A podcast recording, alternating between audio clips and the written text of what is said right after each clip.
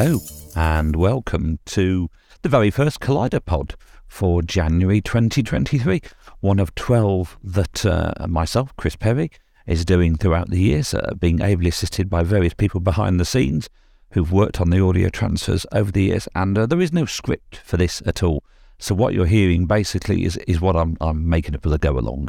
So if I fluff the odd line here or there, do not be too surprised by that. Uh, the way we've created this is that I'm doing all the links in one go and then the clips are being dropped in in between. So apologies if maybe I reference something that you then don't get to listen to afterwards because for some reason the clip just wasn't very good quality or we just couldn't do much with it. Uh, it is a bit of a, a, bit of a the way Kaleidoscope works really, where nowadays we're all kind of spread out over a big area. When it first started 35 years ago, there was just a small group of us that all lived in Stourbridge together and we'd see each other every Wednesday night down the pub. Now it's kind of spread out. So I'm doing this here, but you know, there were people working in Wales and then America and, and in all sorts of other places around the globe to create these Kaleidopods. And um, it's a whole new venture for us, really. And we're kind of hoping that you like it. I'm not going to try and do too much talking in between the clips, though I will try over the 12 or so to give you some flavour as to where the audio comes from. And I'll speak in some detail about each one as we go along. I'm going to start off with some memories from the Channel Islands.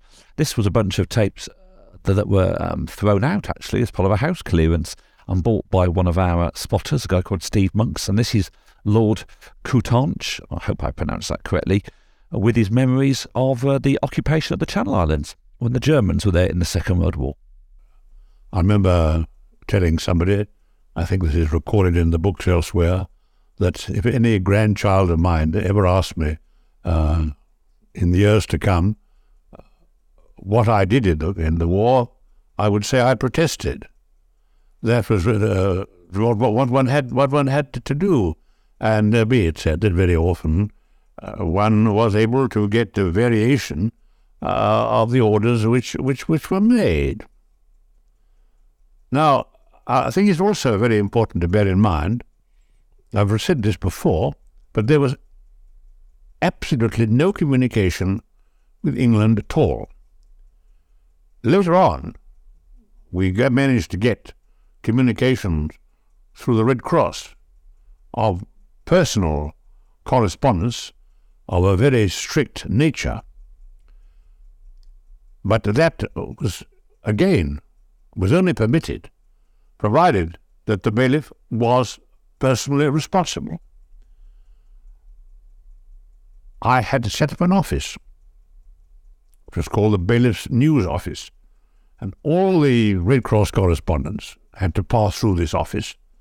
And I had got various persons, or my own selection, who were responsible for seeing that it was the correspondence was all proper and reasonable and uh, that really they were what one could ask the Red Cross to, to transmit. It was a, covered a very wide field. Another very important aspect of all this life was that we were permitted to draw rations from France. we turned over the island from the growing of potatoes and tomatoes to the growing of wheat various forms of cereals, we got all the watermills back into action, and we became very largely self-supporting in flour. Of course, a great number of other things uh, were required to make life possible. The Germans treated us as part uh, of northwest France, which of course was conquered, at least uh, temporarily conquered. And uh, the French, the French government of the of the department, the northwest of France, uh, was under an obligation imposed upon them by the Germans to supply us with food. Now, as you probably have noticed there, we like to give you a fairly good meaty clip. Uh, these clips are all in the region of at least two, three, or four minutes long because you'd much rather hear them than hear me. I know you would. Our second clip is from the 24th of January 1964 from a series called The Omar Khayyam Show. And if you uh, recognise Omar Khayyam, then of course you'll know it's the talents of Spike Milligan, uh, who was on the BBC Home Service. This is one of, of quite a few things you're going to hear uh, over the next few uh, months that came about uh, through the hard work of Charles Norton, who put out an appeal for lost radio shows on uh, BBC Radio 4, oh, nearly 10 years ago now. A huge amount was captured from various BBC sound engineers, and I'm delighted that we can get the chance to kind of uh, play some of it for you, really. This is from episode 5, the America Cup, and uh, you might recognise the voices in there of Bill Kerr or Bob Todd or Barry Humphries, better known by uh, as Dame Edna Everage. And uh, also, you might recognise some of the music from George Chisholm and his Jolly Jazzers. Where's that tall, spotty BBC over? Here he is. Tall, thin, reeking Tim Gudgin who lives dangerously. No vest. Well, you know, he'll do anything for money. Oh, yeah? Ladies and gentlemen, this week, as usual, we salute the Commonwealth, particularly Australia. Good on yous, cobblers. In 1962, the Royal Australian Yacht Squadron challenged the Americans for the America Cup. Just a cup? What about the saucer? Ow, ow, ow, Look, look, here, hey, take these jelly babies and keep quiet. Now then, John Shins Bluthal, put on your dramatic Australian commentator's voice and chat up the opening, John. Yes, the America Cup. For over 150 years, men from the length, length, and length of Europe have failed to wrest the trophy from the Americans. So what did we do? Sir Frank Packer, a rich pauper, called a meeting of the Nobs. Meeting of the Nobs. Gentlemen, you know me, Nobs. I've got the sea in my blood. And you can see where it gets in, mate. Now, cobblers, this meeting of yachtsmen of sunny Sydney is for one reason alone. We've got to lick the American. I'm not going around licking Americans. I mean, uh, you don't know where they've been. You misunderstood me. Well, it got a laugh, didn't it? Yes, sir.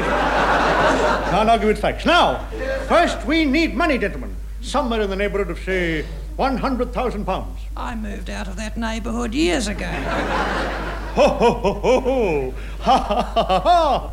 Well, somebody's got to laugh at him. Come on now, Lord Fred. Will somebody say 50, 50 pounds? I can say it, but I haven't got it. I got it, but I'm not going to say it. Very well, I'll put the money up and down. I'll auction my wife, Lady Packer, and give up smoking fivers. Somebody's knocking on the ceiling. Come in.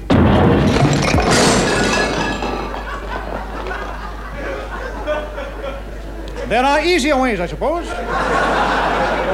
now then, tell me, as this is not television, who are you? My name's Barry Cluck. Spelled C L U C K, but pronounced.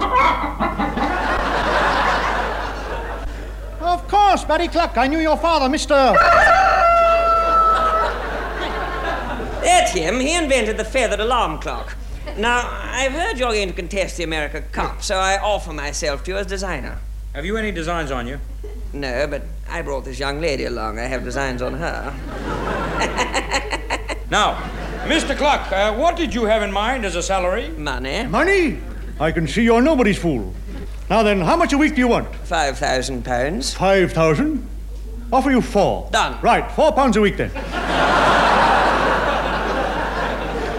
now then, settle down. Just sign this contract in which we guarantee to pay you four pounds a week in hard-boiled eggs. Is this contract binding? I'll say.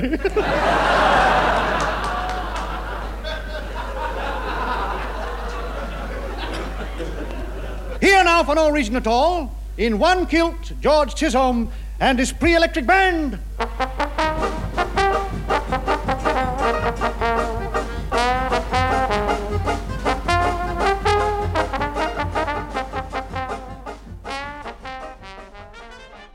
And staying with Charles Norton's uh, Radio 4 appeal, here are several items I'm going to talk about now that all came about because of him. The first one is an interview with Jon Pertwee, a man who doesn't need much introduction, that was recorded on the 8th of January 1964. While some of it was broadcast, uh, this was the complete interview, so you're going to hear some stuff here that has never been heard before at all. well, I was in the Navy during the war, uh, I was always seasick.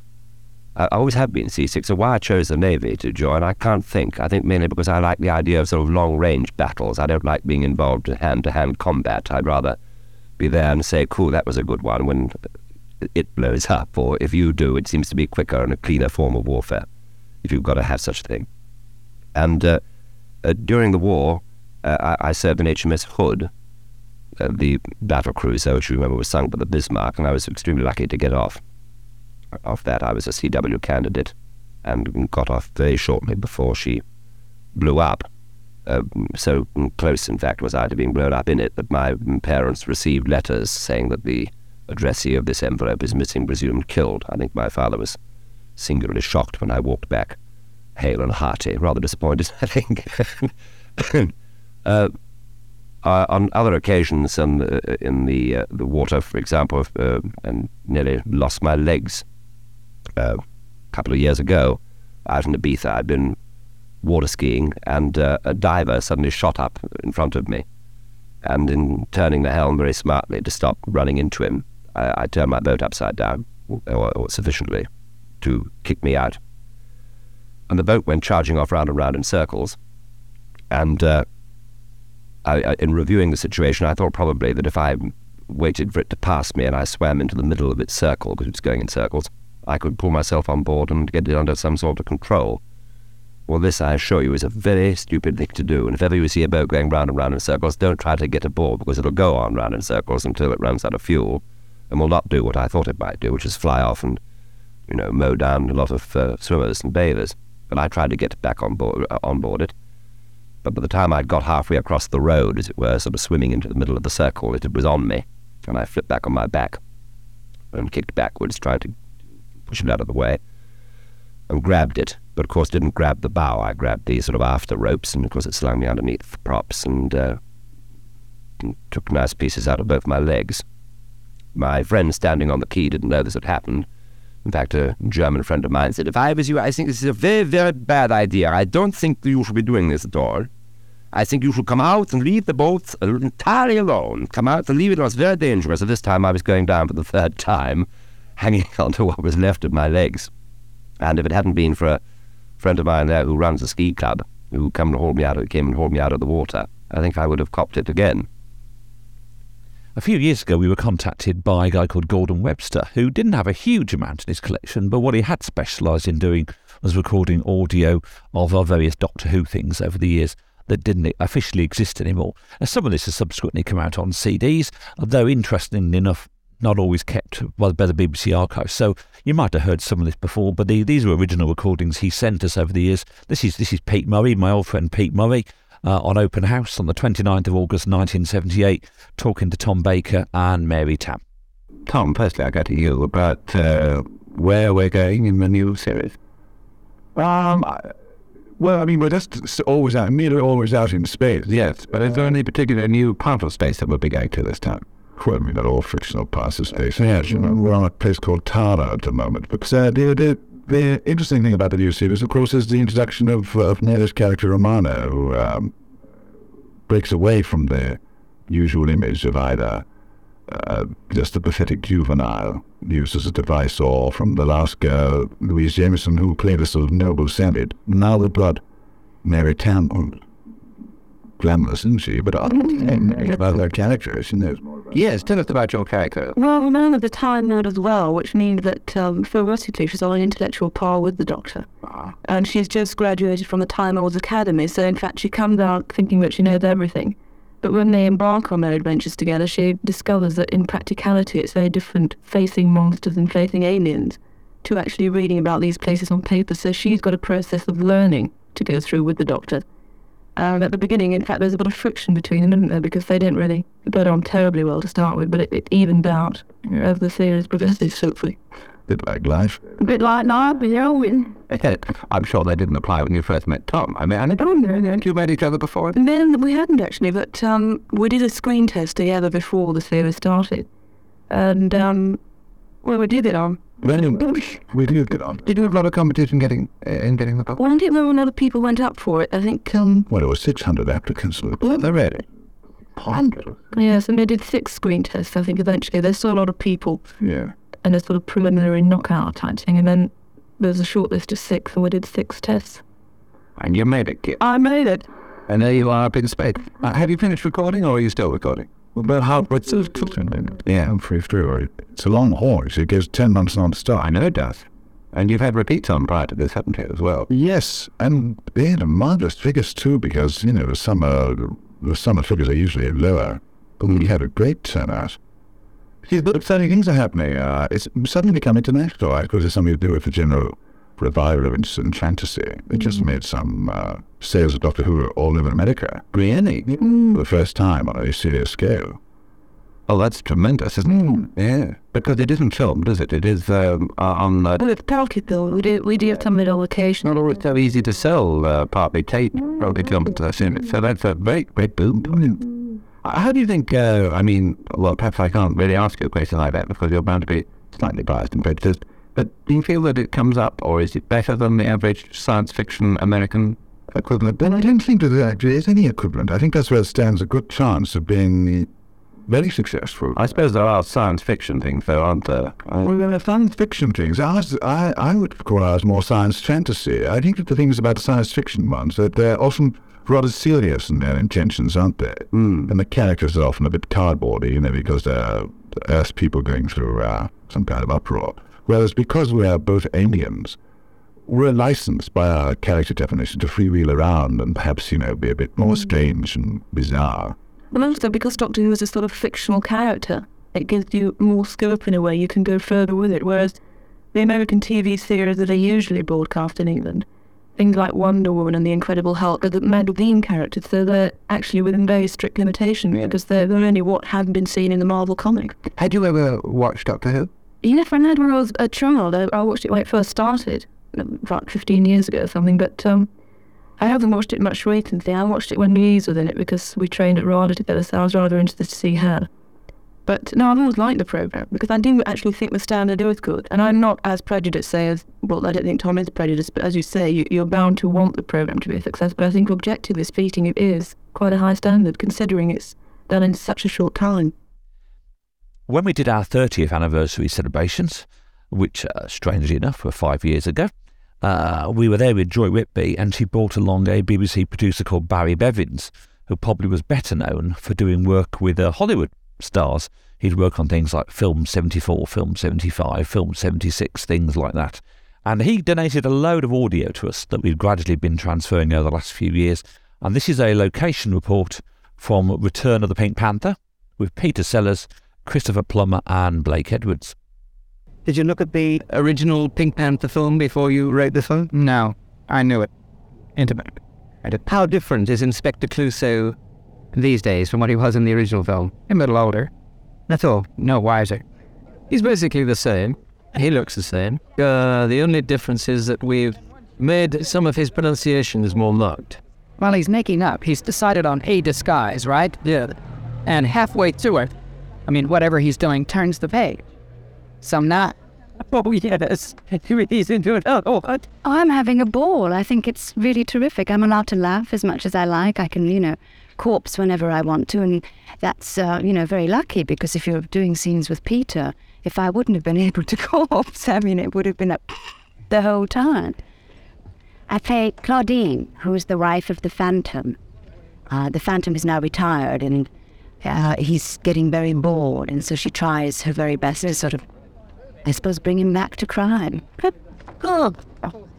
Well, I mean, this is a more straight comedy in the sense that uh, he's a kind of Douglas Fairbanks senior kind of leaping about fellow who doesn't always do it as gracefully as he as he would like to, and uh, it, it has a a lightness and a sort of gay kind of well, I, you can't call it Cary Grant sort of comedy, but it's a, a, it's a straighter kind of light comedy thing.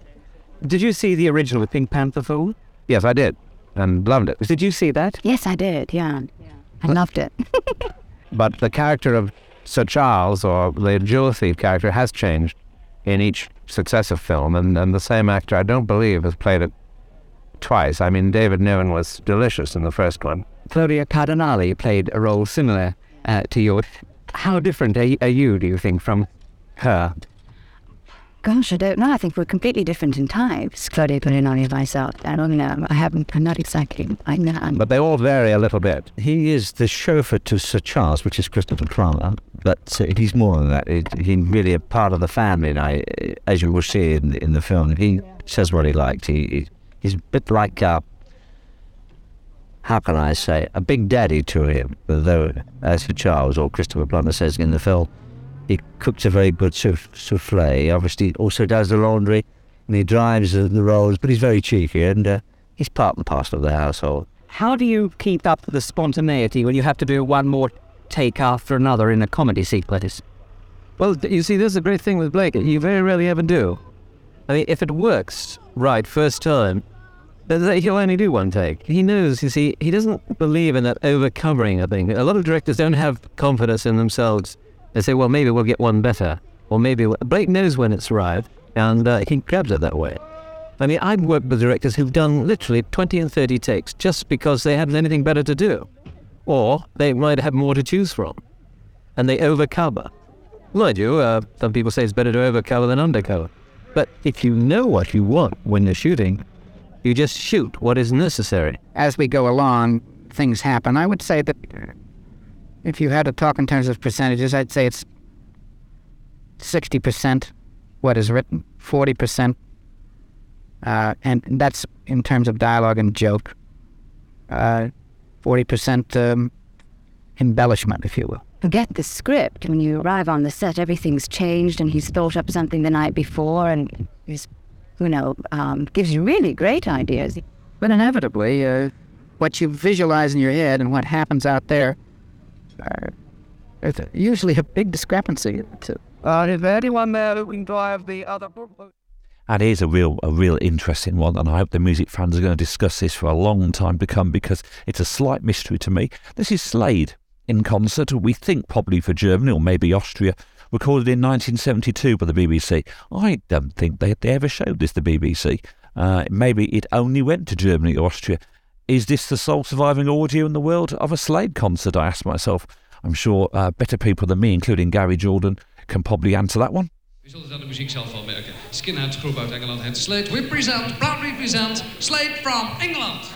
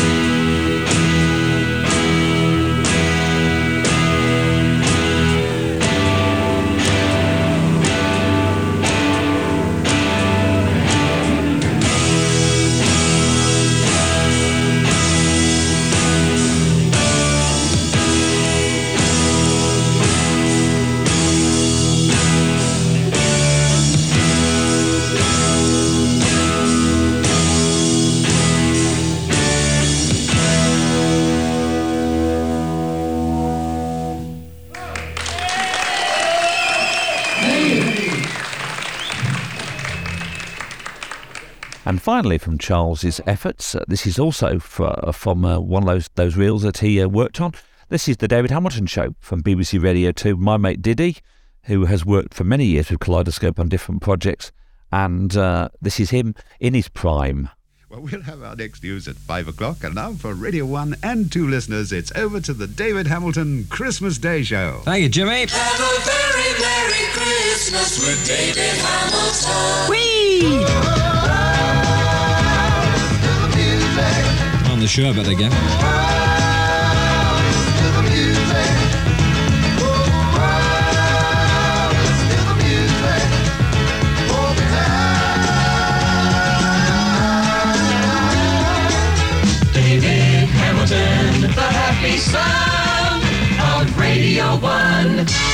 Welcome to the David Hamilton Show for Christmas Day. What can you say about a fabulous day like today? It's the most wonderful time of the year. With the kids jingle belling and everyone telling you be of good cheer. It's the most wonderful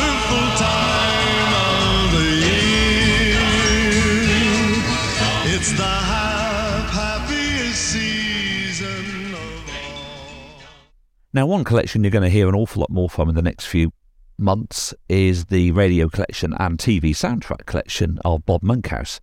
And I thought I'd spend a bit of time on this first show talking a bit about the connection with Bob because it's a huge connection. When we were first asked by the BFI all those years ago, I think it was 2009, to go down to Bob's house at Claridge's and have a look, um, we were very interested by the thousands of videotapes. But I happened to notice that up in the attic, literally up in the attic on a couple of shelves, was a load of audio reels. Now, I have to say, Kaleidoscope never used to collect radio or audio stuff particularly. It just wasn't something that we had our, our sights set on. And um, initially, I didn't want to take any of it actually, but uh, you know, Abigail, Bob's daughter, begged me to take it because she said otherwise it would go in the skip. So we did take it, uh, and we found, you know, hundreds of old, rare uh, recordings going all the way back to the 1940s uh, that Bob had recorded either of himself or indeed of comedy shows that he happened to like as well. You know, and um, it, I, well, we came to realise once Alan and Alice Hayes did, did the bulk of the transfers um, that really it was probably more likely to have been recorded by Dennis Goodwin, his, his original partner, because most of it uh, had Dennis's name on the actual tapes. So we renamed it as the Monkhouse Goodwin Archive to try and recognise the fact it was a combined effort of the two of them, really. Uh, this is an unbroadcast pilot from uh, the 21st of July 1980 for something called the Harvey Brinkle story. The, the, this is uh, the work of Rob Grant and Doug Naylor, who I think you've probably heard of because of Red Dwarf, and this is something that would never have been heard before. I was an only child, which was partly my fault, because every time my parents discussed trying for another baby, I'd strip down naked, leap into their bedroom, and say, Hey, top this. I was a very brash child. Way back in the 30s, I remember playing a tennis game with three great personal friends of mine Salvador Dali, Pablo Picasso, and Jean Paul Sartre and I was the only one who could hold his serve. Why? Well, Dali was playing with a racket that was about 15 yards long, with a head that drooped at the end. Picasso insisted on using square balls, and Sartre, uh, great as extensionist, I grant you, but he just refused to accept that anything existed, particularly the line calls. I accused him of being a bad sport, and he said, uh, Harvey said, I believe the whole universe to be totally meaningless, especially you. I was young, I was, I was brilliant, my whole life lay before me. And then something came along to change all of that. It's September 1939, and world leaders gather in Vienna for the draw for the Second World War. There's Neville Chamberlain waving at the camera. He's Prime Minister of England. Well, Neville, let's hope for a good one, eh? Number 47, Germany. Number 24 we'll play the rest of the world. That is a cracker. The Germans, of course, eliminated from the First World War by the rest of the world, and uh, they'll be looking to make amends this time. Number 16, Italy. Number 79 We'll play anybody who's losing. That's the one the Italians wanted. Benito Mussolini was saying this morning he wanted either anybody who's losing or nobody at all. He'll be delighted with this one. So war was declared. Uh, how did I feel at this time? Well, I believe in democracy and freedom, in the divine right of the people to choose the form of government that they desire. And I believe that anyone who doesn't think this way should be beaten insensible until they do. For this ideal, I was prepared to fight, and if it meant laying down my life for my country, and by golly, I was ready to do it. And something else, uh, which I say sounds slightly more more recent, if you can call 1994 more recent, but this is William Tell, The Lost Epic, there again recorded by Bob Monkhouse. Uh, it's, it's about the aborted 1953 film version starring Errol Flynn. And uh, Conrad Phillips, who played, of course, TV's William Tell, is here in conversation uh, talking about this. William Tell, The Lost Epic. William Tell. The story of the Swiss folk hero had already been used by Hollywood as the basis for Burt Lancaster's The Flame and the Arrow, and by coincidence was being mapped out by MGM for Stewart Granger. Salkin wanted Errol Flynn for his version. So there we were in Italy, and we were tax free, and so I uh, made a couple of other deals. One of them, William Tell, but they put up fifty thousand in advance each of these deals. So Errol had a quarter of a million dollars in the bank that he never had before, and he was out of the tax thing because the last picture we did here was with Universal, where he took half the picture instead of salary. They couldn't afford to pay him. And we had another picture with Allied artists to do up in England called The Black Prince or something, which I didn't produce, but I was associate producer. So we uh, went around with William Tell, and there was no script, and there were complaints from Switzerland as if this guy was real. You know, if it's like somebody doing a thing on George Washington, at least he was real. But here, the guy's fictitious. They're saying, no, you can't have him married. You can't have him this. You can't have him not married. So uh, it was going to be a difficult job. But he didn't realize how difficult. On December 4th, 1952, two weeks after MGM's announcement, Salkin obtained $50,000 to finance his film. No more was heard of the proposed MGM Granger version. Meanwhile, Flynn started filming his first Italian production, Crossed Swords. Hey, what's all the excitement about? What the devil's wrong with you?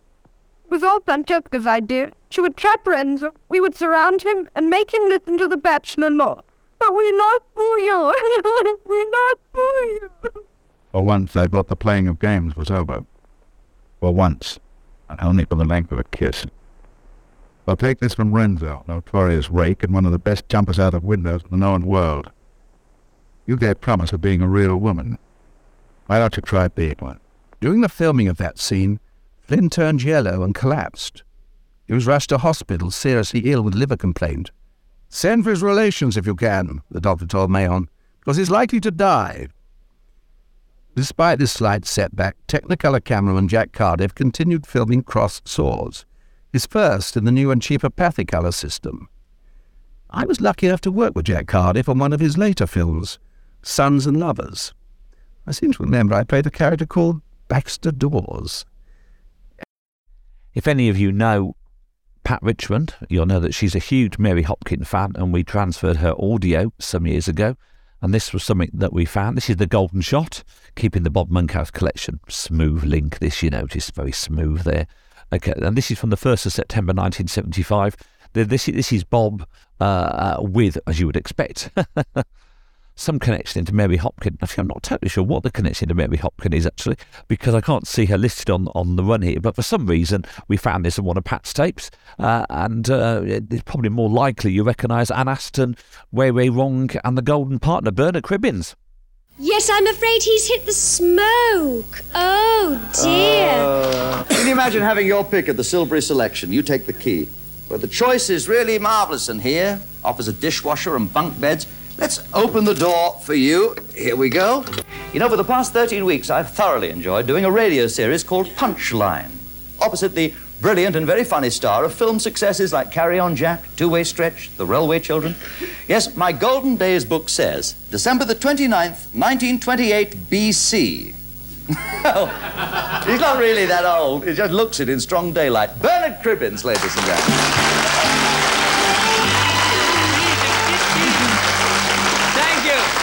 Your people. Thank you very much. That's marvellous. Enough. That's enough, he said. Enough. He said, Fancy me on the golden shot. I wouldn't fancy you on toast. I would punch him in the eye, but I don't like getting mascara on my fist. Look, Cribbins, Yes, you've come here to shoot off the crossbow, not shoot up your mouth. So yes, right. come on, pick a letter. Yes, uh, I, Bob, just want to say it's fantastic this setup, and now I've seen where you've done all these what 300 shows, Yeah? Yeah. yeah. I realise now why you fit so perfectly into this series. I mean, you're absolutely perfect.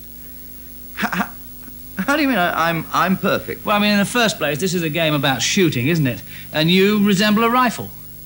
I, Doesn't he? Don't you think so? It does resemble a rifle. I resemble a rifle? Yes. Yes, I mean, you think you're the butt of the jokes and a barrel of laughs, but really you're half cocked, a hell of a sight, and a large bore.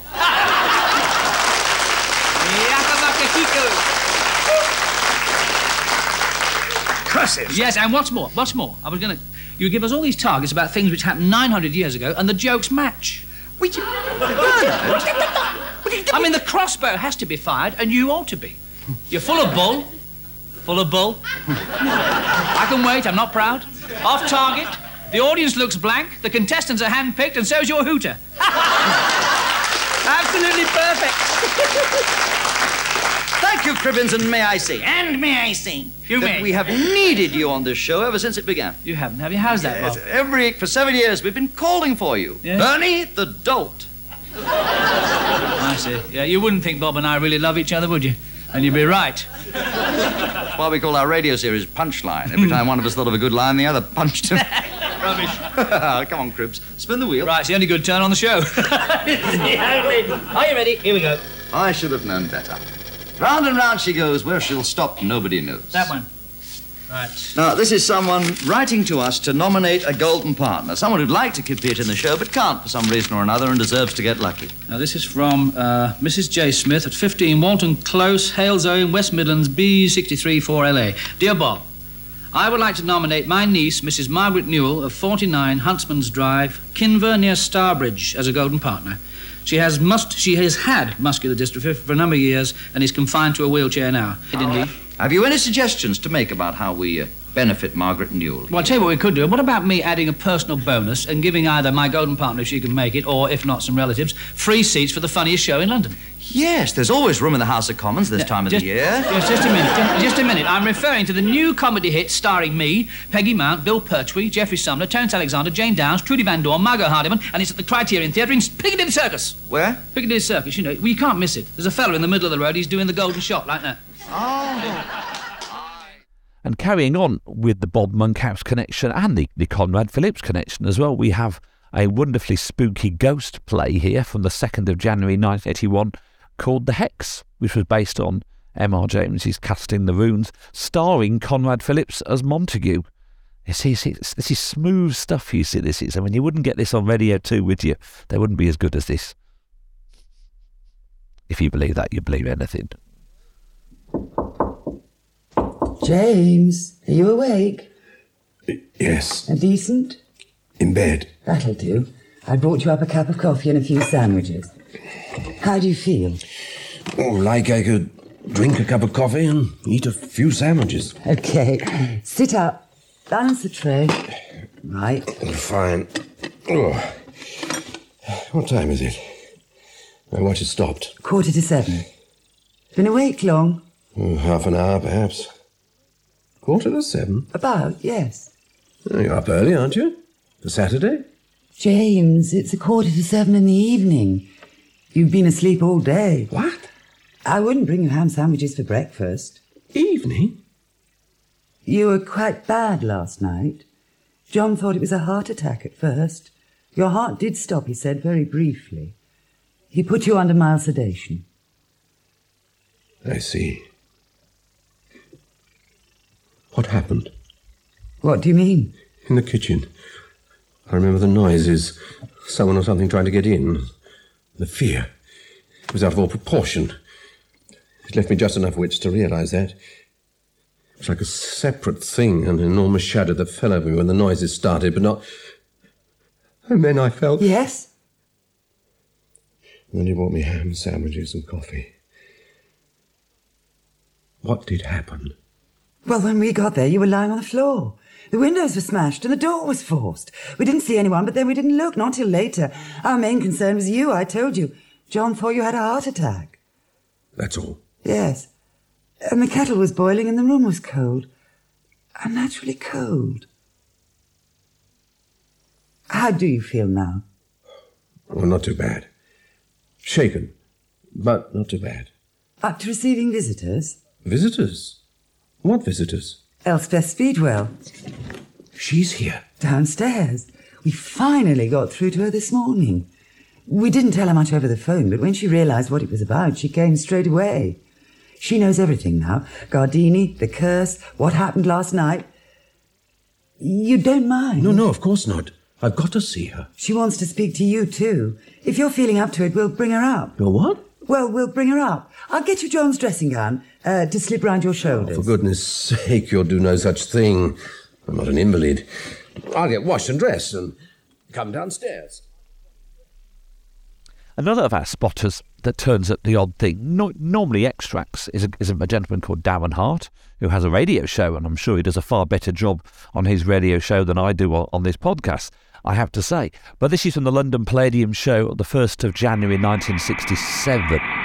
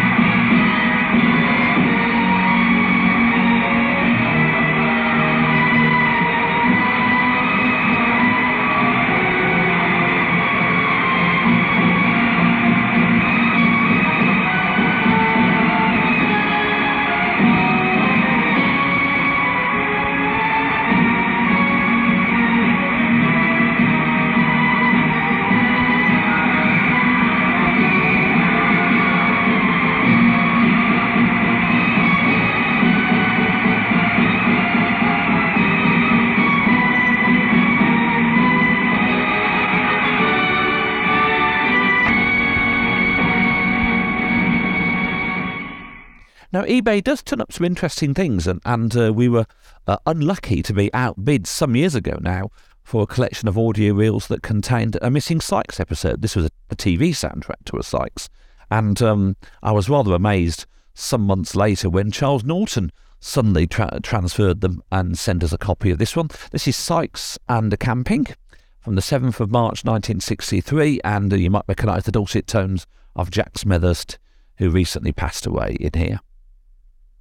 It's still pouring down out there. It'll stop. It'll stop. At no time since records were kept has it ever gone on forever. Eric, why can't we camp in some nice little hotel somewhere? Yeah, and sit in the lounge looking out the window watching the rain at six pounds a day. This is the life and it's free. Oh, that's We've milk. got protection. Morning, Milkman. Come Yo, in. Maureen. Bring them in here, please. Yes. Hello, hello, hello. Call the lifeboat out of thee. Well, it makes a change. I was expecting lovely weather for ducks. What's all this gear? Oh, well, if it's good enough for the Prime Minister, it's good enough for my brother. Well, I hope you know the grouse shooting season's over. The milkman shooting season isn't. Would you stop the milk for four days, please, Milkman? Going away. We're going camping. Camping? In a tent? In a tent? What, in this? In this? Well, it's, it's better than sitting in a hotel at six pounds a day. Eric, I know a hotel that's much cheaper than six pounds a day. Now, don't start that again, Hattie. What's a, what's a bit of rain? Bit of rain? There's a fellow up the road started building himself an ark. Eric, let's wait till it stops. No, Het, we've only got four days left and we're going to use them to go camping. Yeah, well, I bet you back home tonight. How much? How much? Well, I bet you don't camp out four nights. Yeah, all right, come on. Let's, uh, that... Fiver. A fiver. You heard that, didn't you? A fiver. I know about camping, mate. I roughed it during the war. Oh, don't talk to me about the war. Remember that stinking little ho- that stinking little hotel I was billeted in during the war? Four of us to a room. Don't talk to me about roughing it, mate. we were six months before we got sheets on the bed. Once it was three weeks before Eric got leave. Three weeks? Listen, mate, I never came home for three years. How old's your Jack? No, never mind that. I'm back now tomorrow for my fiver. Stop it. Well, I mean, nobody here. He spent all the war in Reigate, he did. Oh. Come on, Het. A few items here now from the Ed Doolan archive, a gentleman who didn't live a million miles away from me in Selly Oak, and we were very privileged to uh, be given his archive when, when he passed away, thanks to Jasper Carrott arranging it, funnily enough. And uh, a few items here. He worked for BRMB for a while, interviewing celebrities, and this is Arthur Lowe you're going to hear first of all, being interviewed by Ed in 1976. where I was transferred to the Remy and uh, stayed out there for the rest of the war. I was out there for nearly four years. Um, and during that time, while I was out in the Middle East towards the end of World War, uh, when everybody was going send happy and there was nothing to do, I started getting some plays going and uh, and play readings and things, and found that um, you know I'd I'd I'd resurrected a, an old love, really. And, uh, well, here we are today, you know, uh, with many vicissitudes along the path, but uh, Doubtless, when you were serving in the army back in those days, how did you look at the Home Guard as a serving soldier? Did you see them differently to the way you'd see them now? Uh, I don't know. No, I don't think so very much because you see, um, in certain branches of the real army, it was just as chaotic. I mean, when we changed from from being cavalry to being medium artillery, uh, it was very little different. I can assure you, because we artillery gave us the actual guns, and when they arrived, they were they were iron-tired um, six-inch howitzers from the First World War. But before that, we had to use the officer's trap as a gun, you see, and. Uh, you know, with the shafts down and uh, loading it with with uh, with uh, sweeping brushes and all that. It was just as ridiculous. And somewhere out there in the Midlands, there are two Germans looking at each other at the moment and saying, "On Hans, yet we lost." How did you first get involved with Dad's army? Well, uh, It was after the the Swindley days. You know what I mean by the Swindley days? No, you tell me. I don't. Well, I was with Coronation Street for years. Um, Although this was was this uh, was this before I came in the country? I don't know. Yes. 1961. Ah, no. I started with Coronation Street, and I was with it for four and a half years. Then they peeled me off in the character of, of Swindley. Uh, you should know. I mean, it was all over Australia and still is, as far as I know. Yes, but we got it years later. Ah. Literally years later. And um, anyway, to cut a long story short, I'd, I'd done this character of Swindley for about six and a half years, and uh, we thought it was time to stop. Both Granada and I thought it was time that we'd wrap that one up. So I decided I would go back into the theatre for a year till the heat was off, television wise, you see. So I did. And, uh, but within nine months, the BBC had offered me this Dad's Army thing, you see. And it, was very strange because it came in a welter of other work. I, I, I suddenly had one of those spurts where work was coming in from all sides and we were sorting it out, what to do what not to do. And I, from the back of my mind, um, I did a sort of double take. Then heard my agent say this. Oh, oh, and by the way, David Croft wants you to have lunch with him at the BBC to talk about a new, a new seven-part series or something. And this, I did this double take days afterwards, and it suddenly clicked. I thought, oh God, this is the man I must go and see because it's time I work for the BBC again. You see. And I went along and uh, and saw him and Jimmy Perry. And they said, we've got this idea. What do you think about it? So I liked the idea, and then I said, who have you got in mind for the rest of the cast? And when they told me, of course, you know, I jumped. With, with a team like that, I don't see how we can fail. And the next item from Ed's collection is a comedy playhouse called House in a Tree, which you might recognise better as the pilot for Not in Front of the Children, starring Wendy Craig and Paul Daneman.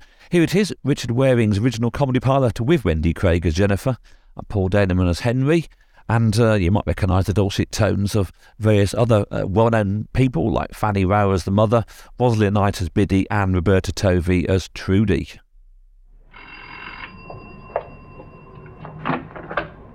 Oh, hello, Mum. Things have come to a pretty pass when one takes one's life in one's hands just dropping in for a cup of tea. Now, don't you tell Henry to take that dangerous pile of wood down? Yes, well, he hasn't got round to it yet. No, he hasn't got round to much else either. This house is almost the same shambles it was when you moved in a year ago. Well, we can't afford to buy new things. Well, not surprised. With Henry on an art master's salary. what a job. Messing about with paint, rubbing shoulders with naked models. Well, he does manage to fix in a couple of pictures sometimes. Well, he doesn't sell any of his pictures, does he? Oh, I don't know. His last exhibition didn't do badly. Exhibition? On the railings of Kensington Gardens? Well, he sold three. Yes, let them go cheap when it started to rain. no, I'm sorry, Jennifer, but I still think you made a great mistake in not marrying Roger Parker. Well, it's a bit late to bring it up, Mum. I've had three kids and Roger's had four. He left his wife. Yes, I still can't see Henry inviting him to stay here. Oh, Mum, would you take over, please? Oh, Hello, Hello, darling. Henry, just hang on a second, will you? Darling? Hello? Hello? Hello? Henry! Mum's here, and I didn't want her to know you had to go to, you know. Yeah, well, as a matter of fact, darling, I'm still here. Haven't they got to you yet? Yes? Oh, they have got to you. They've passed me. Well, why are you still there? They want to hang on to me. Couldn't you pay the fine or something? Well, I didn't get as far as paying the fine. I said I wouldn't take the treehouse down. Henry! It's called contempt of court. Henry, you're not going to. Prison, yes. I'm, I'm sorry, darling. Henry! Oh, darling, I, I have to go now. Oh, but, but, but, but how long will you be there? Till I've purged my contempt. that, that means agreeing to take the, the treehouse down. You see, it's a matter of principle, darling. Well, when can I see you? Well, I don't know. I'll ask the tipstaff. Tipstaff? When, when can my wife see me? She makes application to the governor. You, uh, make application to the governor, darling. I'm not sure the exact address. I just imagine Brixton Prison would find him. Brixton? Yes. Well, you didn't think they were going to send me to Dartmoor, did you? Oh, Henry, how can you be so calm about it, chatting on about prison governors and tipstaffs and... Yeah, darling, darling, I, I, I must go now. Would you like me to cook supper or scrub the kitchen floor? Goodbye, darling. That, that wasn't Roger Parker. What? no, Henry. Really? Rather a passionate farewell, wasn't it, to someone you'll be seeing again in a couple of hours? I'll just go and get the tray.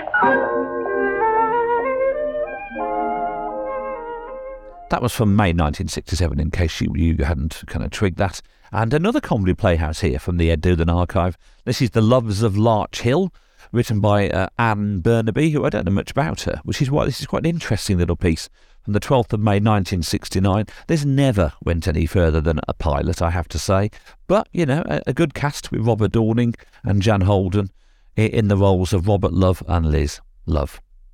Out of the window. Wouldn't you think, Bob, with all the trouble we take, that they'd be a bit more grateful? I mean, look at your mother. She still has a loving family round her. Even she doesn't seem really settled or happy. My mother is happier now than she's been in years. She's got me under her tiny little thumb again. How would you like to be the only son of a female Rasputin? I wouldn't like to be anyone's only son, thank you. I enjoy being a girl. And I'm glad of it. And it's all in the mind, you know. You're the one who really wants to do the dominating, so you make out it's the other way round.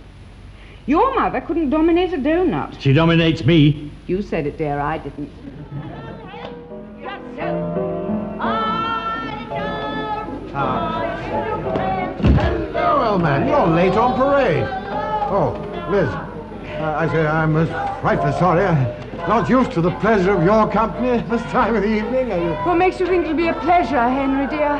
yes, uh, well, uh, two large scotches, Beryl. And, uh, Two large pink gins. eh? Both for me. Oh, yeah, yeah, certainly. Uh, I say, don't mind me asking, but uh, is anything the matter? You look absolutely ghastly, the pair of you. He's lost his mother. Oh, Lord. Oh, I'm dreadfully sorry to hear that. How did it happen? She, she just went.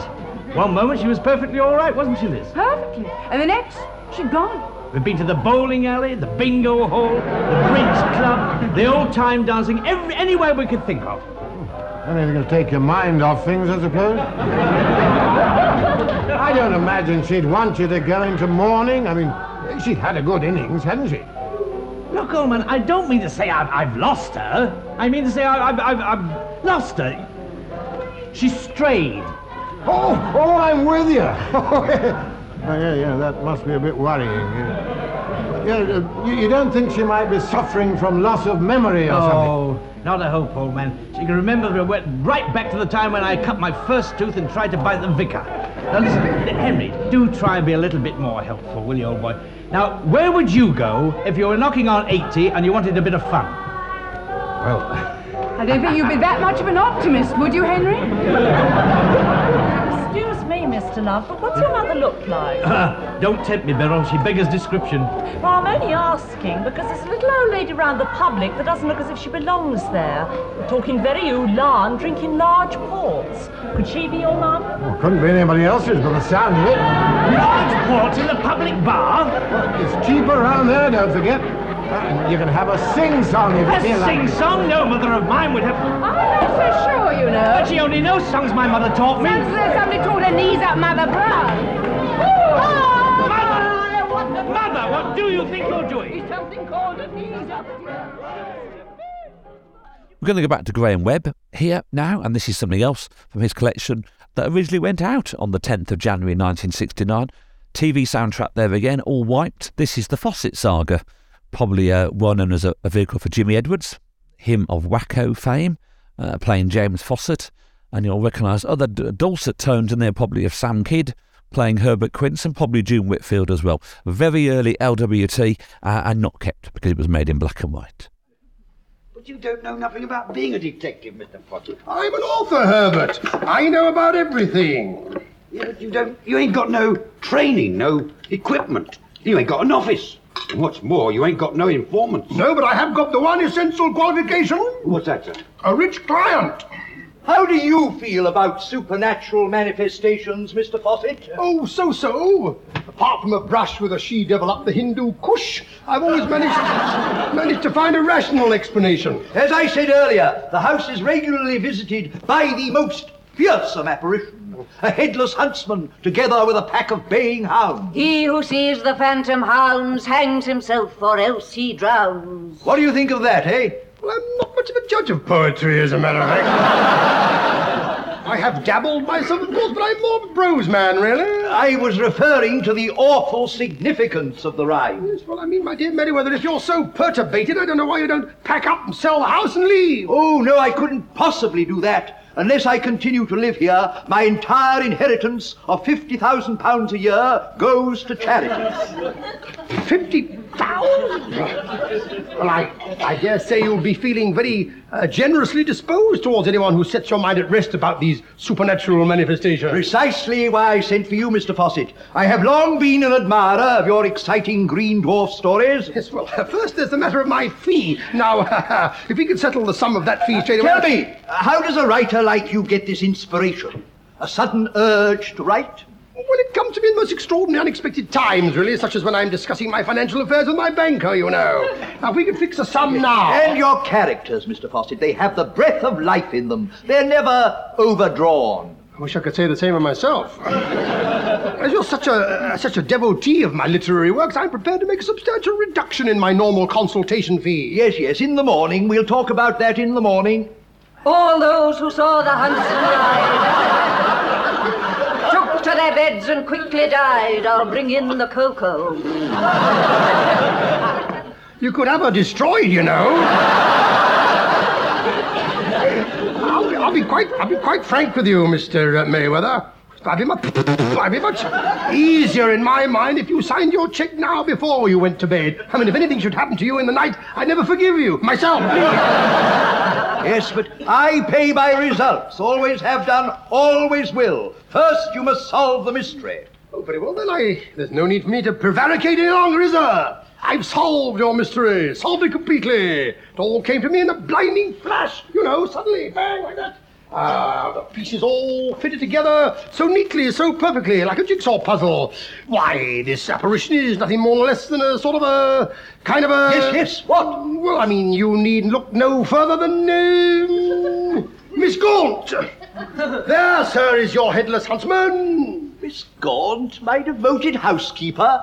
You mean I've been nurturing a serpent to my bosom? Well, I know nothing of your domestic arrangement. there is the culprit. Now, Kaleidoscope itself has done uh, some audio recording over the years. Many of our guests at the very early events in Stourbridge, and uh, Mark Shutterworth fortunately kept some of those. We have a large collection to choose from, but we're going to try and run you some extracts from some of the next few years. This is from December 2006, when we had Verity Lambert, uh, better known, of course, as the, the, first producer of Doctor Who, though I remember uh, for her many other things like Widows and Adam Adamant and you know other shows like that. And um, when we had her, she'd been delayed by about four months from when she was originally planned to appear. We weren't aware, of course, that she was dying at the time of cancer. And um, she, she, was an incredibly brave, strong woman who never, ever kind of gave us a hint. She enjoyed coming to Stourbridge because she had a, an aunt who lived in Kinver, not very far from us. So we had quite a nice chat about antique glass and Kinver and all sorts of things. Uh, and then we also touched on, in, in the main interview, of course, her work. So we're going to have two sections here one on uh, Doctor Who and one on Adam Adamant Lives. And I, you know, I think people who do come in and actually, for example, the people who came after me and had to do Doctor Who, I think their job was extremely difficult because I had all the, um, the, the luck of, ha- of of not being prejudged. I didn't have anything to, you know, to ha- to. Yeah. Nobody was going to say, "Well, this is a huge success. Now, what are you going to do about it?"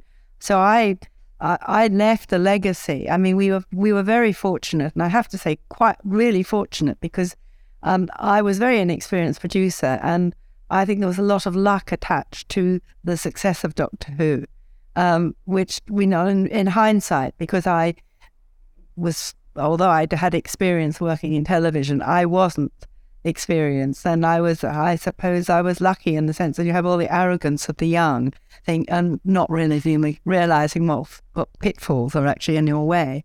Um, um, but I, I, I think that, for example, um, Innes Lloyd, who came in and produced Doctor Who after I did, who did, I think, fantastically good job and made it, you know, resuscitated, revitalized it really. Um, you know, had probably a more difficult job. And just as I'm, I'm full of admiration for Russell T Davies and the people who have resuscitated Doctor Who, because I think that what they've done um, is they, I mean, it's terribly difficult to resuscitate something that's become a, a sort of legend. And what they have done is they have kept the essence of the old series and uh, but brought it up to date so that a modern audience can, you know, react. It is, oh, it's interesting. You There's the title sequence, yeah. I mean, which in a sense, I mean, you, I, I, I can understand why people compared it to the Avengers. Though I agree with you, I never really saw it in the same mold as the Avengers. But that was, well, was that? But that was probably, probably because it shared some of the same writers, didn't it? So it, it was going to have inevitable comparisons, perhaps because of that. It shared a lot of the same writers, um, and and and you know some very good writers. But but uh, I think the problem is if you work for something like the Avengers, and you're working for something that has a a premise which is um, a bit out outrageous, then the, the, there is a tendency to try and repeat things that you know work in another area. Whereas I think what we really needed was we need more Mark Twain than the Avengers, more Yankee at the court of King Arthur and people that that whole kind of observation of two cultures completely separated mm-hmm. by years, you know. And, and I, I just felt we, apart from the one that seemingly has been wiped, that James MacTaggart wrote, um, I don't think we ever really got as close as I would like have liked. I mean, that's not to say that. I mean, I thought that Gerald Harper was superbly good as Adam Adamant. I mean, really, just the right person. And Juliet was sweet as as um as as uh what what's her name um Georgina. Georgina. That's right. I can't forget that name. I'm not allowed. To. Well, My wife's. Yeah, well, absolutely. Um, uh, uh, I and Jack and Jack May was absolutely lovely as the butler with all these awful limericks, but it, it just just sort of missed, really. I had so. Four years later, we had a member of Pan's People here. Dee Dee Wilde was with us in June 2010. And uh, this interview could go on forever because, I mean, you know, she, she spoke for over an hour about the wonderful life that was being in Pan's People. But here's an extract of what she's, she talked about with Pan's People, what it was like when, when they first got on to Top of the Pops. That's how they did it in those days. They, they, they must have been much more kind of demanding in the sense that you had. They were because you had to absolutely know when to when to do the number, when to do your little piece. Like you know, Ruth and I will be doing one thing here, Baz will be there over there doing that, Ruthie will be running around. And funny enough, I mean, it seems easy, but it isn't because it was late at night. After the show, we'd be doing this, and you putting it into little bits. And so you'd have done a number. We'd already done our yeah, number. Yeah. This would be for the next week, and all this tech technology. I can't even say it anyway. You know what I mean? Yes, and the lights and everything. And so you did go wrong because suddenly the music would come up and they'd say you missed your cue. And it was literally like putting it together. Did you have a preference between the two? I mean, of doing one that was just a sort of straight. Oh, straightforward any day. Also, you know, I was a ter- terrible show off. I, I I love the audience. I've always loved the audience. So having studio audience. Yes, studio audience. So the, the atmosphere in the studio, and, and Dave will tell you, it was just incredible. I mean, especially on a live show, it was electric. And it was, it was just a most wonderful atmosphere. And you had also all the all the other um, audience in cages behind you and mm-hmm. things like that. But it was it was a great atmosphere and very scary, scary as well. Because presumably, if you if something did go wrong, you really couldn't stop and do it again. well, we did a number called Kenny Rogers, and the first edition, I think it's yes, and it was called Something's Burning and it was one, uh, one of these sort of frenetically mad numbers. And when Flick sometimes used to do, you, it was eight beats in a bar in, in, in, in two bars. I shouldn't tell you how to suck eggs, but and then she'd make us do maybe two two movements on each beat. You know, so we were sort of moving around like I don't know what. And it's so fast on this particular number, and it was it was very strong and very forceful and very energetic. And I can't remember who it was, and I'm not going to say even if I did remember. One of us went wrong that day and slowly it was like a lockdown, yeah, domino effect. Everybody went wrong because it was just so difficult not to to keep going. And so in the end, for the I would say the last sixteen bars, we just all oh improvised. We just all improvised because there was nothing else you could do on a live show. In fact, things sometimes did go wrong. I mean, you know, we were forever falling off the podium. We had a 20, I mean, a lot of people thought that we had enormous space. We didn't. It was 20 feet by 20 feet.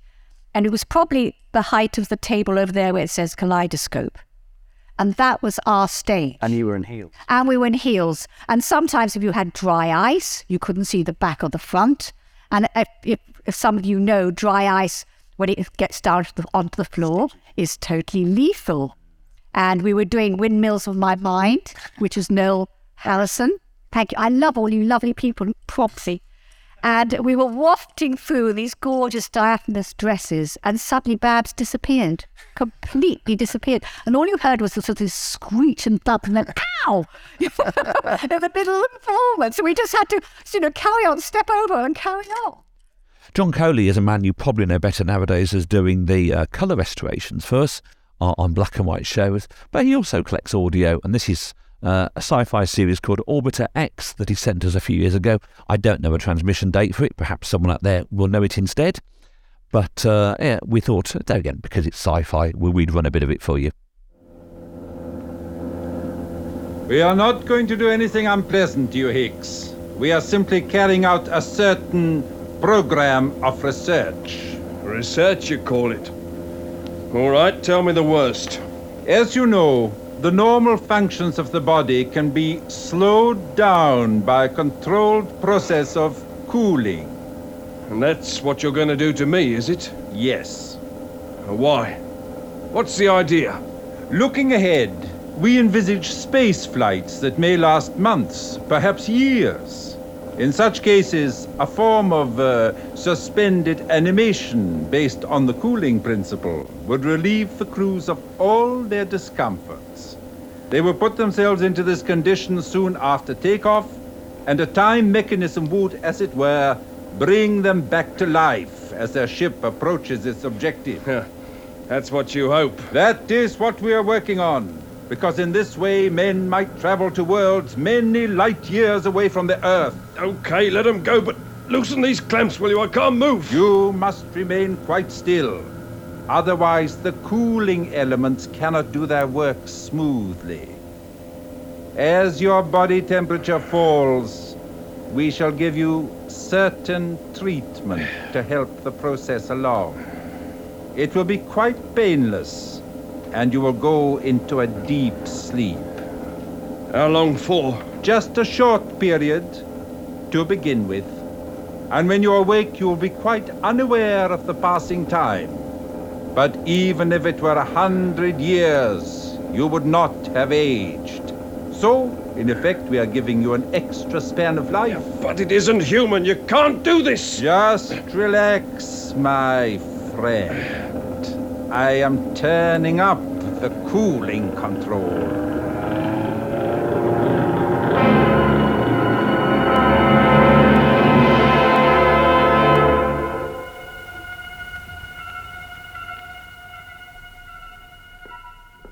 Now, here's a highly embarrassing one for me, and uh, I don't quite know what this is going to sound like because I recorded this. this is nothing at all to do with Kaleidoscope. Whoever put this in the running order should get shot. And in fact, uh, I know I know where you live, so uh, I shall be round to get you soon, Mr. Producer. But this is the uh, Decaffeinated Banana Show, and this is a, a, band called Blue House that I introduced and recorded on UKC Radio, University of Kent at Canterbury Radio, back in 1988. God blimey! And even then, Kaleidoscope was in existence. But this is the Decaffeinated Banana Show with DJ Chris Perry. I assume that being a local band, you've got quite a strong local um, set of groupies, shall we say? Groupies is probably too strong a word because, in fact, we're all completely celibate now. It says, except for terrible. Yeah, in fact, except for all of us, I was live. no, um, well, there's there's quite a few fans. I mean, we've got we we probably attract the wrong sort of following. Nuns, they're a bit poor. Chainsaw murderers. They're not very profitable, really, are they? Do you find it's the guitarist or the drummer who tends to get all the attention? Well, I mean, certainly, certainly the guitarist and the drummer and the bass player do throw themselves at me quite a lot. I see. And how about the actual women as well? Well, we don't really like them, do we? Well, we no. Yeah, we do. But we've got this big problem because we've got this vow, and we can't really break it at the moment. No, I'm I'm not a sex emblem. I'm afraid there's there's no way I could be classed as that. Um, I mean, I have a bit, but you know, it's just the same as everybody else. I bet a lot of people potter about in the garden. Yeah, sort of a little bit. Right. So you don't see any future for the group then? There's no real prison, really, is there? no, I don't see any past for the group. I don't see anything. I had an eyelash in my eye earlier on, and it's still affecting me. Before you do actually, Joe, did you actually pay the band's fee for playing these songs on your radio? Yeah, these are Well, this is classed as a promotional um, visit, which means technically you should be paying us. Yes, ah. well, I, I'm, before we have a disagreement on the radio, I think we ought to say good night to Mr. Joe Doveton. Well, good night, Chris. Good night, listeners. Thanks for having me. And Mr. Basil Glynn, stroke of Barry Glum. Bye, everyone. A cool response there. This is the Decaffeinated Banana Show, broadcasting on UKC Radio 999 kilohertz 301 medium wave AM. that cringeworthy to hear that again after all these years, I have to say. But probably if you're really unlucky, you might get to hear my voice a bit more, particularly since I'm the one doing the podcasts. I mean, you can request somebody else, like, you know, Jeremy Clarkson, but I don't think he's available, so I think you're just stuck with me for now. Back to Gordon Webster again, and one of the things that he did have was quite a large collection of Peter Cushing uh, audio reels that he sent us. And this is Peter Cushing on Ask Aspel from the 7th of January 1973. honesty and. A long story. Cut it very, very short. I'd always wanted to be an actor far back as I can remember. Um, and I was in an office. Was a glorified office boy, really. Surveyor's assistant. I was nothing more than an office boy. I kept writing letters to all the retoury companies, and I bombarded Bill Fraser. And eventually I did get a job with him, but it's such a long and I think very boring story, but I did eventually make it before you. But again, you see, they were the film equivalent to Mortimer Myers. Again, it was fascinating because um, the little one, Stan Laurel, was the brain, but not as Hardy went back any means uh, didn't, but far from it. But the Stan Laurel was the one who invented all the business of all the gag. And the fat one kept eating donuts two Peter's. We said, you have to do it. Yes, you credit a little dumb waiter full of donuts? The film is quite definitely for many, many reasons. It's a phase thing I've always wanted, as as back as I can remember, I always wanted to be in film without knowing anything about any medium.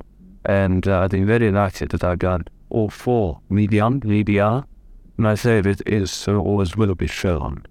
I like making all films, so long as the scripts are good.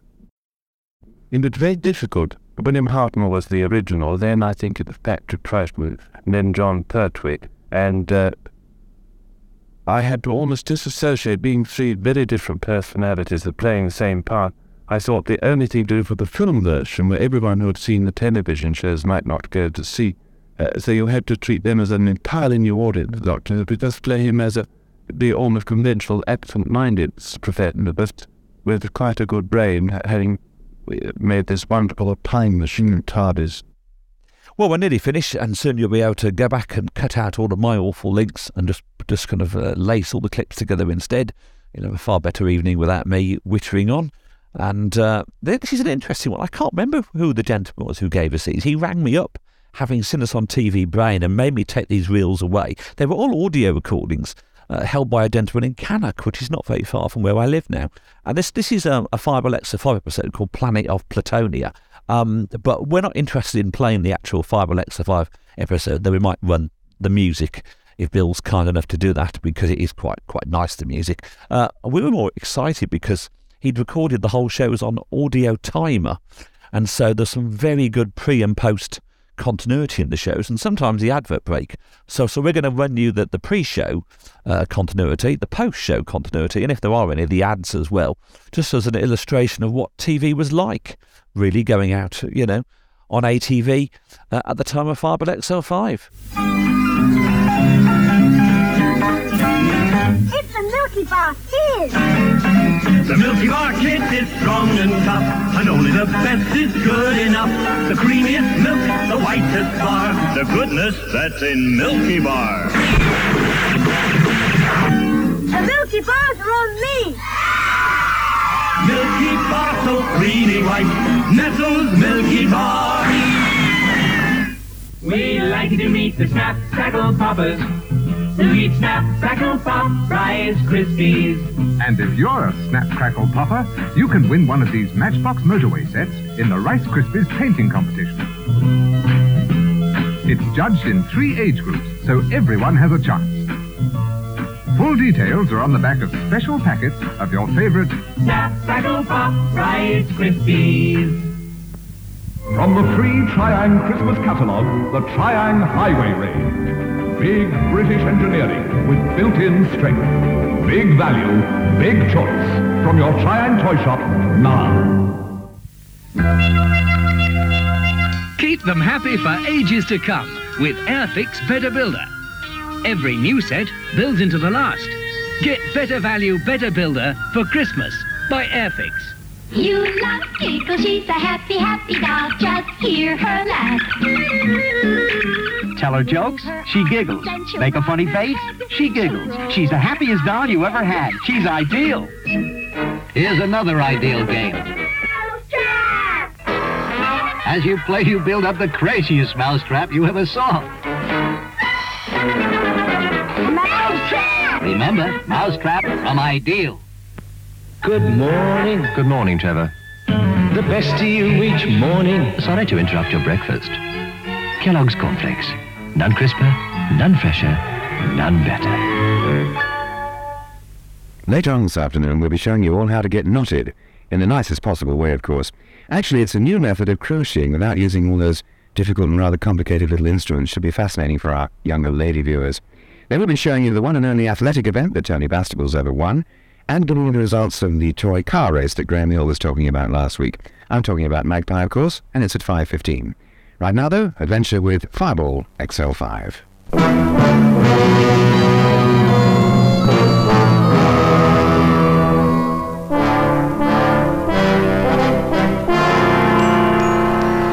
Okay, Venus? Okay, Steve. Right. Let's go.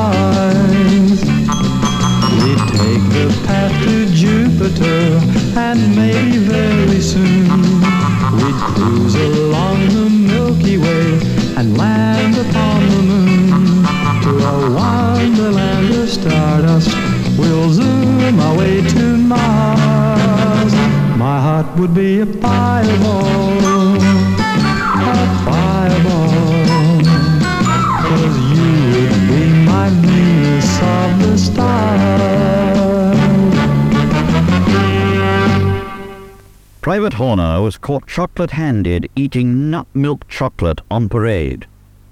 Who do you think you are, the chocolate soldier? Private Bell eats peanut treats. The peanuts are wrapped in thick milk chocolate, then covered in a delicious sugar candy coat that stops the chocolate melting in your hand. Private Bell is Sergeant Bell now. Treats milk chocolate melts in your mouth, not in your hand. Have you seen TV Time this week? If you're mad on cooking, I should put the oven on low and run out and get one while they're still hot. There's big helpings in TV Times this week. Fine Fair's Fresh Food Festival is on now, and there's lots of bargains. Like this. Anchor butter, only one in seven are fun. Plus, these fantastic money-saving vouchers. This gives you sixpence off all sausages. This, sixpence off any of these Sendible products. And this, one in six off all weights of oven-ready chickens. The vouchers are in today's Express and Mirror. Bring them in. And get your share of the savings at Fine Fair's Fresh Food Festival. Robertson's holds a full one pound of jam. Do they all, you ask? No, some jams only give you 12 ounces.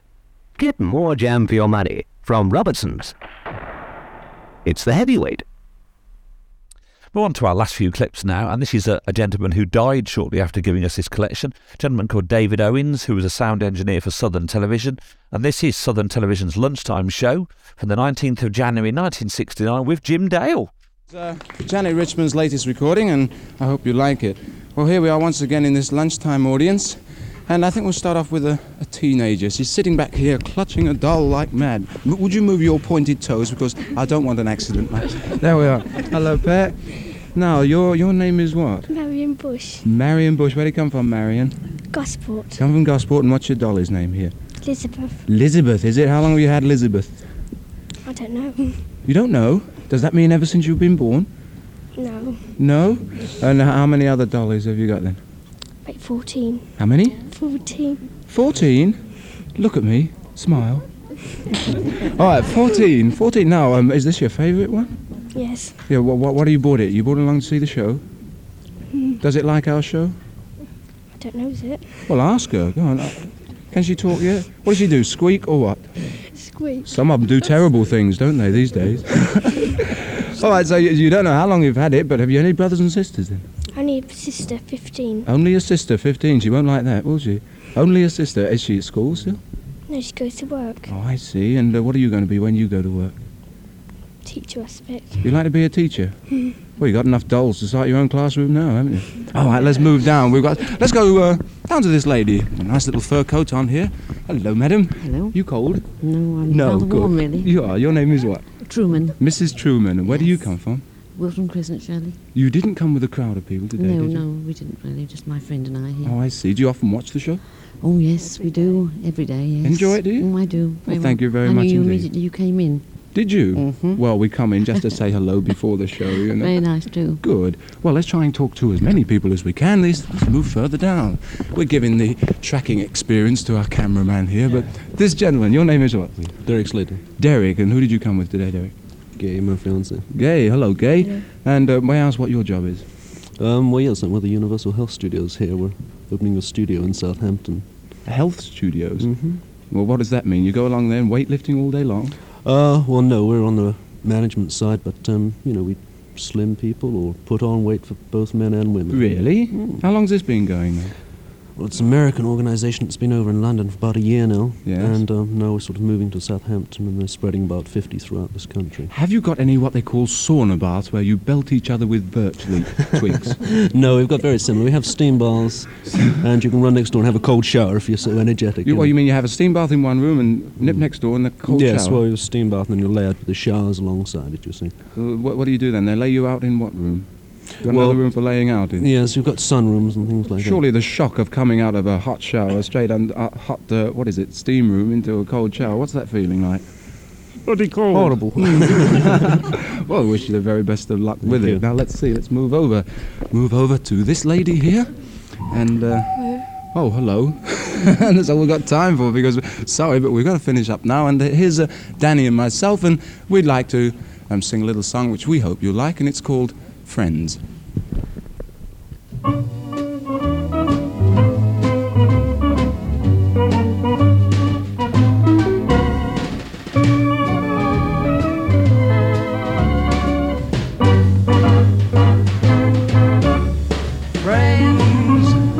Isn't it rather nice to have friends, isn't it rather nice to have friends? Nice to rely upon, shoulders to cry upon. You must have friends, friends. How can you get along without friends? How can you get along without someone to help you out when you were down and out? And here we go into the final two shows, and I'm saving two biggies for last, as they say.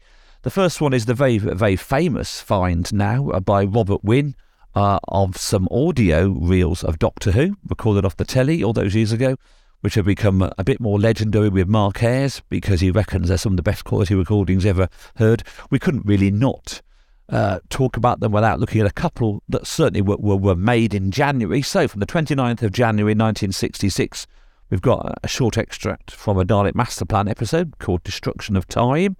And I'm sure I don't need many people to tell me what the Daleks sound like.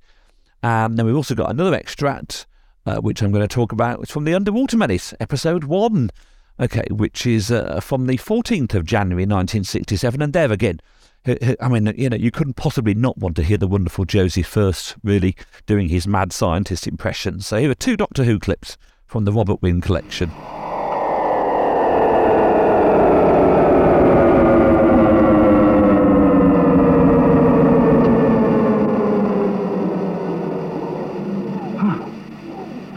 That spaceship has any anything to do with that violent young man, or any connection with that city below. Yes, there are one or two questions I must have answered.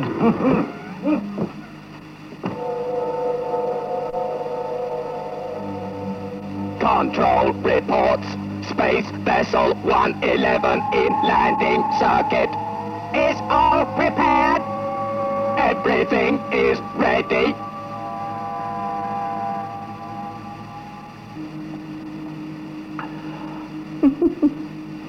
Don't think you'll be able to get out of there in a hurry, my friend. What is it? Oh, it's a little invention of mine. I call it the magnetic chair. It has a force field strong enough to restrain a herd of elephants. So I wouldn't waste your energy trying to escape. Hmm? You'll stay there until I direct otherwise. How is he, my dear? By the way, I found the city. And just as I was about to ascertain its locale, that young ruffian set upon me. Can you get help for Stephen? Oh, yes, I hope so. Uh, uh, uh, just a minute. Uh, uh, that, um, that young man, did he say anything? Hmm? Hmm. Strange. Hmm. Yes, I shall have to cross-examine him when I get back. But don't worry, he's quite safe. He, our guest is quite unable to move until I press that little switch at the back. So you're quite safe. yes, he's, uh, he's quite harmless. oh, and uh, quite comfortable, I hope.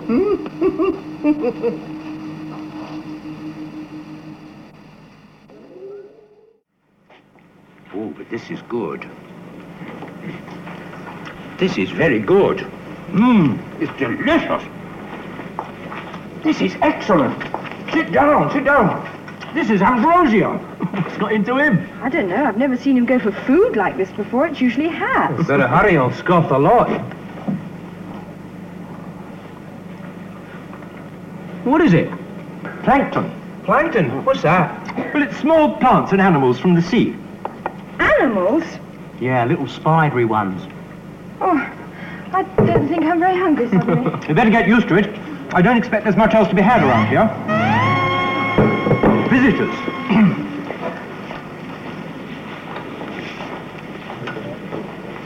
Good day, Joe.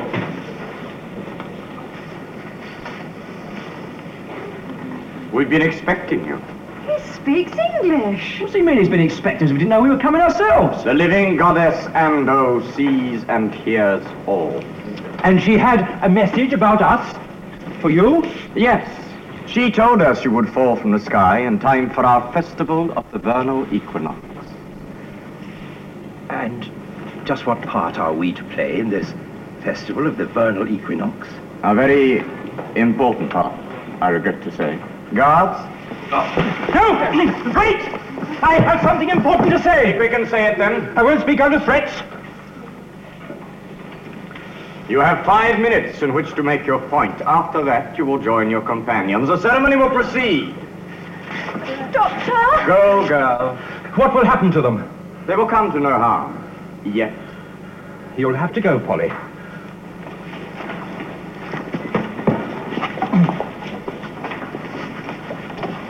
Now, stranger, say what you have to, and do not waste time. There is very little of it left for any of you.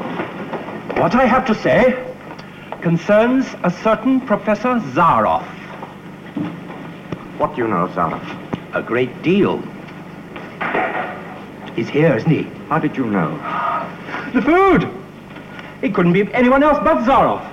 He led the field in producing feed, food from the sea. His progress is astonishing. Uh, you are a friend of Zaroff? Just send him this message, and you'll see. I will take no message to Zaroff. You're making a big mistake. Yes, what is it, Ara? I was told to clear the table. Yes, yes, we've wasted enough time. Ara, take this message to Professor Zaroff.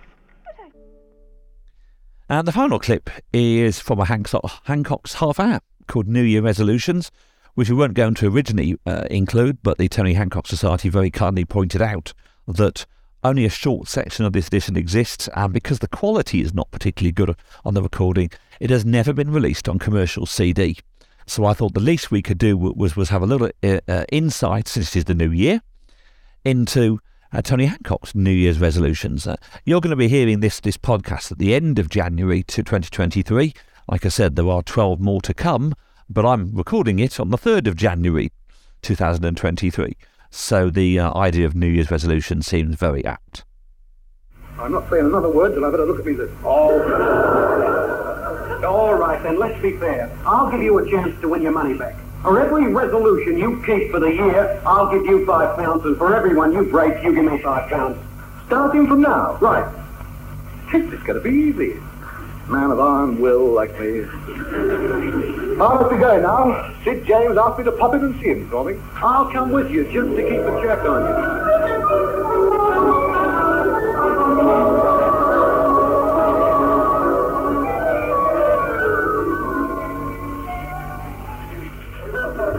Come on, let me get on. I'm late for an appointment. All right, come on in. Hold tight now.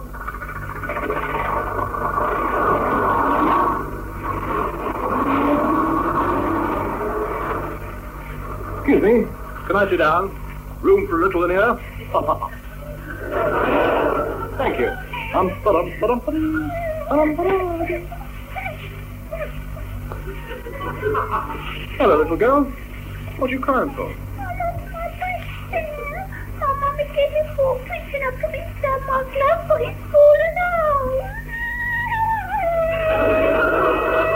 Oh, come on. Cheer up. It's not as bad as all that. But you can dance to make me get off, but I haven't got my fare and I've been late for school and the teacher made me stay behind tonight.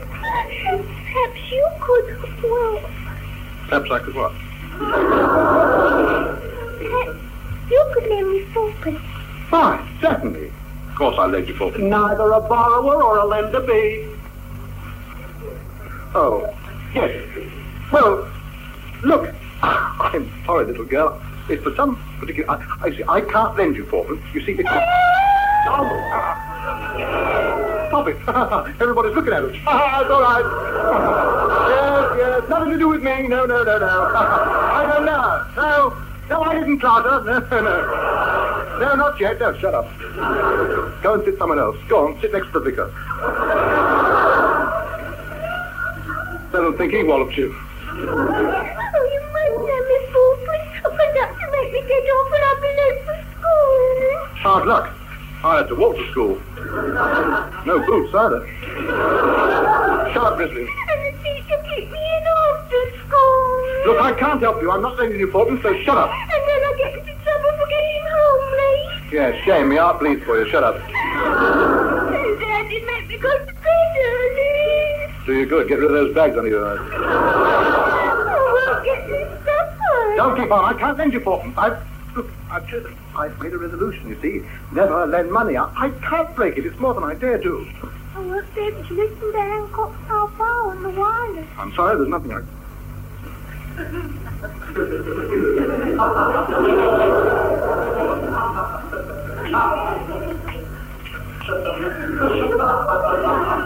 Oh, thank you very much. Not at all.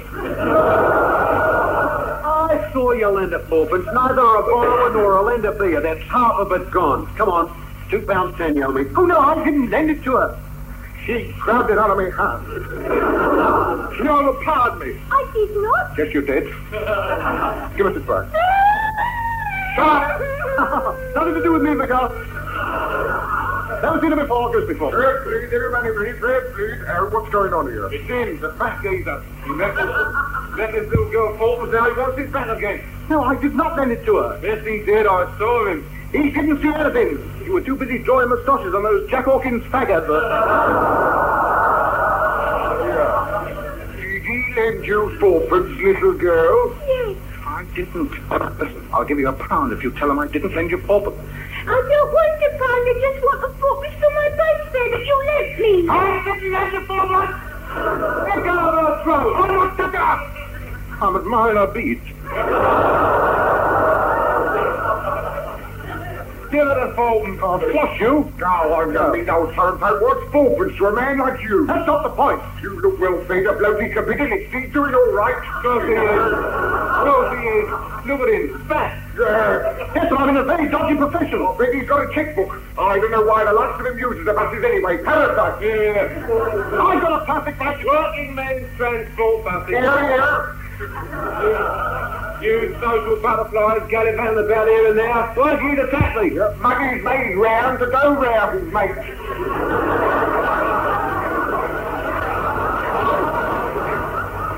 I know it is, but when our lot get in, we'll have your lot in the car. Here, here.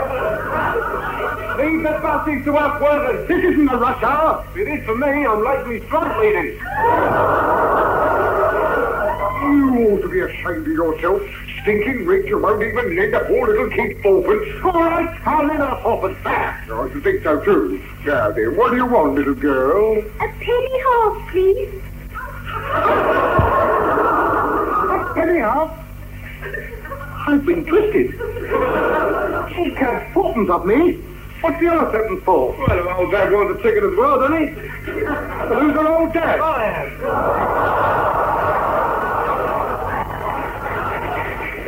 Put the order away, please, mate. Coming up. Oh, that's good, isn't it? That's, that's marvellous. Oh, fancy a father putting a young child up on that sort of thing. My dad never made us kids do anything.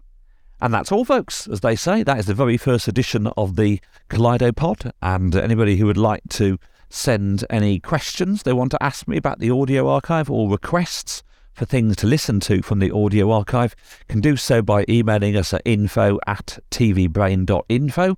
If you want to subscribe to our database at TV Brain, you can find that at www.tvbrain.info. You can join our Facebook group called Collider's Kaleidoscope Archive, or you can also, if you want to, uh, you know, find us on Amazon if you want to buy any of our books or DVDs. We have events coming up at the Midland Arts Centre uh, in March, June, September, and December, which you'll find out about on our Facebook page. And on the 5th of August, we're at the British Film Institute for our 35th anniversary event as well. So, all good. Uh, I look forward to speaking to you next in at the end of February 2023. I'll say Happy New Year to you now because it's still the start of 2023 for me. But since it's now the end of January for you guys listening to this, maybe I should say Happy February to you instead. And I'll speak to you later. Bye bye.